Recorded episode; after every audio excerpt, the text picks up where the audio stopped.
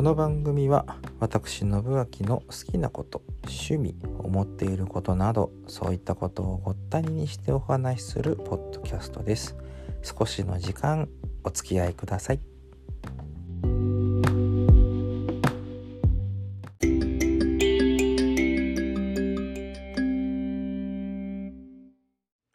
あの小樽に行った時もねそうなんですけれどもふらっとねこう街中歩いてていい匂いがするお店ってやっぱりなんかいいですよね。美味しそうだなとかなんかそんなことを思いながらそこのお店の前を通る。でなんか想像するんですよ。中に入って自分が、まあ、メニューとかねあの立ち寄る時間とかそういったものがない時にはメニューだけでも外に置いてあるものとか眺めながらああここでこういうの食べてこういうもの飲んでみたいな。で大体そういうのって惹かれるのってねやっぱりなんか中華料理屋さんっていうんですか、うん、多いですよね。そのいわゆる町中華っていうやつですか。最近なんか流行りでしょ？あの町中華でやろうぜっていうのは飲み、えー、酒飲み番組ですよ。えー、っとたまちゃん。なんだっけ？あのユニット名。名前忘れた。あの水道橋博士との相方のねたまちゃん。なんかがやってる番組 BS でしたか？ありますけれども。あんなのでもやってるようにね。まあ自宅でパッと作れる、こう、なんて言うんだろう、塩コショウ、醤油野菜炒めっていうんですか、ちょっと味付けのついた。なんかそんなのも美味しいなとか思いながら、でもやっぱりそのお店の雰囲気というかね、そういったものも込みで飲む、食べるっていうのがいいんだなっていうのは時々思い知らされる時があってね。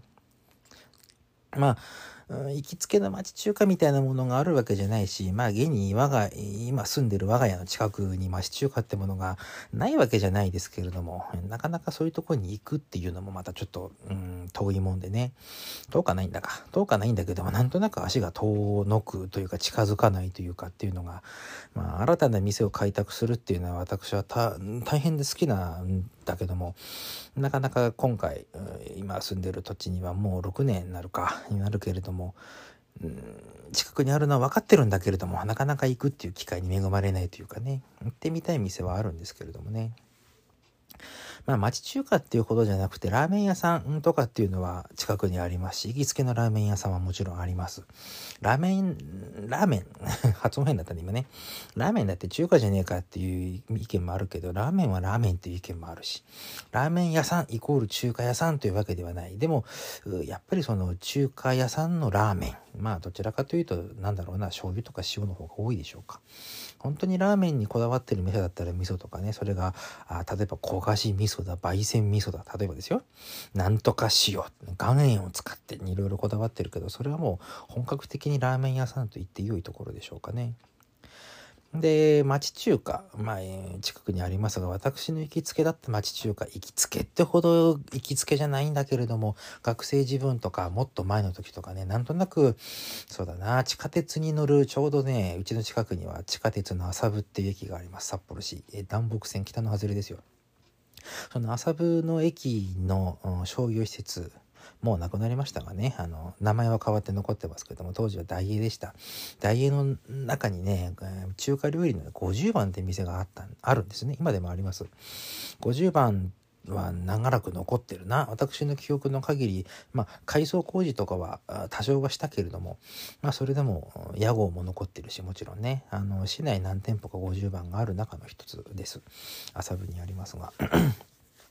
あそこね、醤油ラーメンがね、昔は300円でした。今400何十円。それでも500円切って醤油ラーメンが食べれるっていうのは、うん、まあ庶民の味方と言いますかね。まあこれぞ町中華みたいな感じ。50番セットっていうのもあります。まあそこはセットだけじゃなくてもちろん中華料理屋なんで単品料理もいっぱいある。そうだな。なんとか丼。ルースー丼とかね、えー、ホイコーローもちろん単品メニューもある。天津飯中華丼そういったものもある。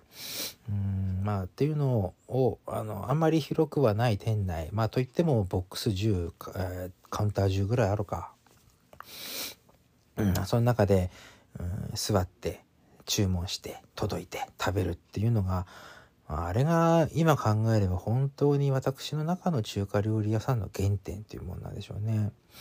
うん、札幌市内街中にもたくさんそういう店はあります。50番だってあるし、たぬき工事歩いてれば中華中華料理屋さんっていうのもある。今だったら、例えば餃子の王将、大阪王将といったね、そういったものももちろん中華料理屋さんの一つと数えていいでしょう。チェーン店ね、いろんなところにありますしね、うん、そういったところに行くのも私は好きです。まだでもね、中華料理屋で、えー、飲むっていう経験はね、ないに等しい。あありはする。あるのは、あ小樽だ。小樽の、うんと、アーケード街。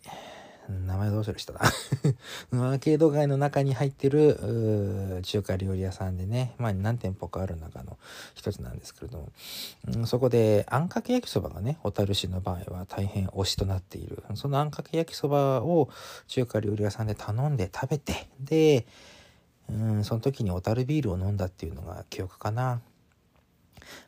前回お話ししました小樽雪明かりの道というイベントをやってる最中です。観光客も多いけれど、なぜか私が行く時は、うん、その後混んでくるんだけれども、中華料理屋さんはそこまで、そこまでの混雑は見せていない。まあもちろん中に人は他にもたくさんいました。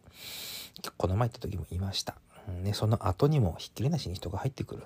小樽といえばあんかけ焼きそば。あんかけ焼きそばを出している店は数多くあると、私はやっぱり中華料理屋で食べるあんかけ焼きそばっていうものが好きだったりする。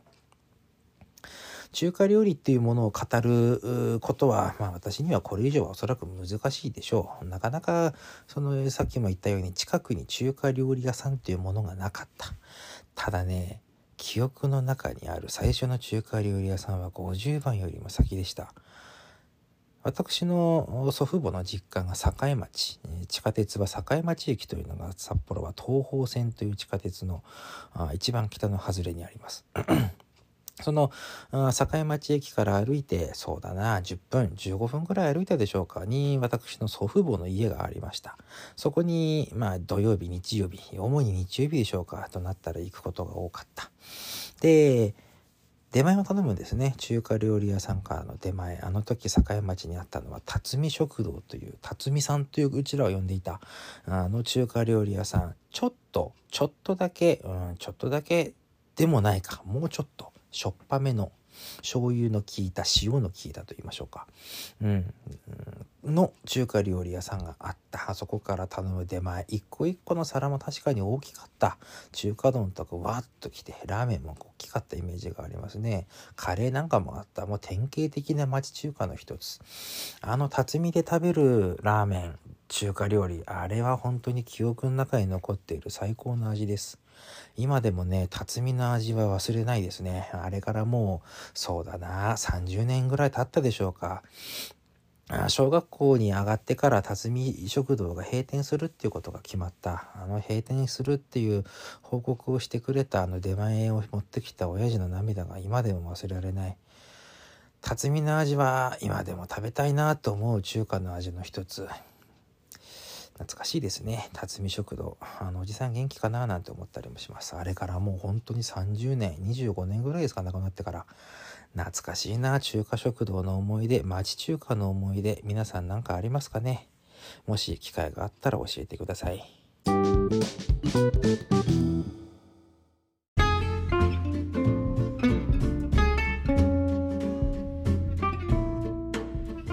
宣伝でございますけれども今回は一つだけ、えー、3月6日ですね月曜日夜、えー、19時スタートですユニオンフィールドライブでございますライブプラスってなってますかタイトルがね18時半オープン19時スタートです。料金は2500円、プラスワンドリンク別となっております。ユニオンフィールドは札幌市中央区南7条西4丁目 LC7 番館ビルの5階。出演は小泉聡さん、淳さん、えー、秋夫さん、そして佐藤啓太さん、シンプルノーツ、私ども2人で出ます。全5組。よろしくお願いいたします。ユニオンフィールドさん、個人的には何度も行ったことがありますが、私が歌ったというのは昨年1回だけですね。ギターを弾きに行った、見に行った記憶は何度かありますが、今回初めて出演ということで、えー、全5組でございます。私ども何番目だったかな？ちょっと飛ばせれしました、えー、とりあえずオープンまでに来えば間に合う19時スタートです。18時半オープンとなっております。よろしくお願いします。この日は YouTube での、えー、生配信もありますね。ユニオンフィールドチャンネルございます。そして、えー、お気持ちペイ、えー、と言いますか。まあ要は投げ銭です。インターネットを介して投げ銭です。こういうのもできます、え、お気持ちペイは50%が出演者。50%が、えー、ユニオンフィールドお店の設備の投資分となっておりますのでまあそういったことに使わせていただきますということになっております。生配信ございますのでお暇な方いらっしゃいましたら見ることもできます。もしよろしければ投げ銭ください。で、えー、よろしければライブご現場に見に来ていただくということでよろしくお願いします。3月6日ユニオンフィールドライブプラスとなっておりますのでこちらの方よろしくお願いいたします。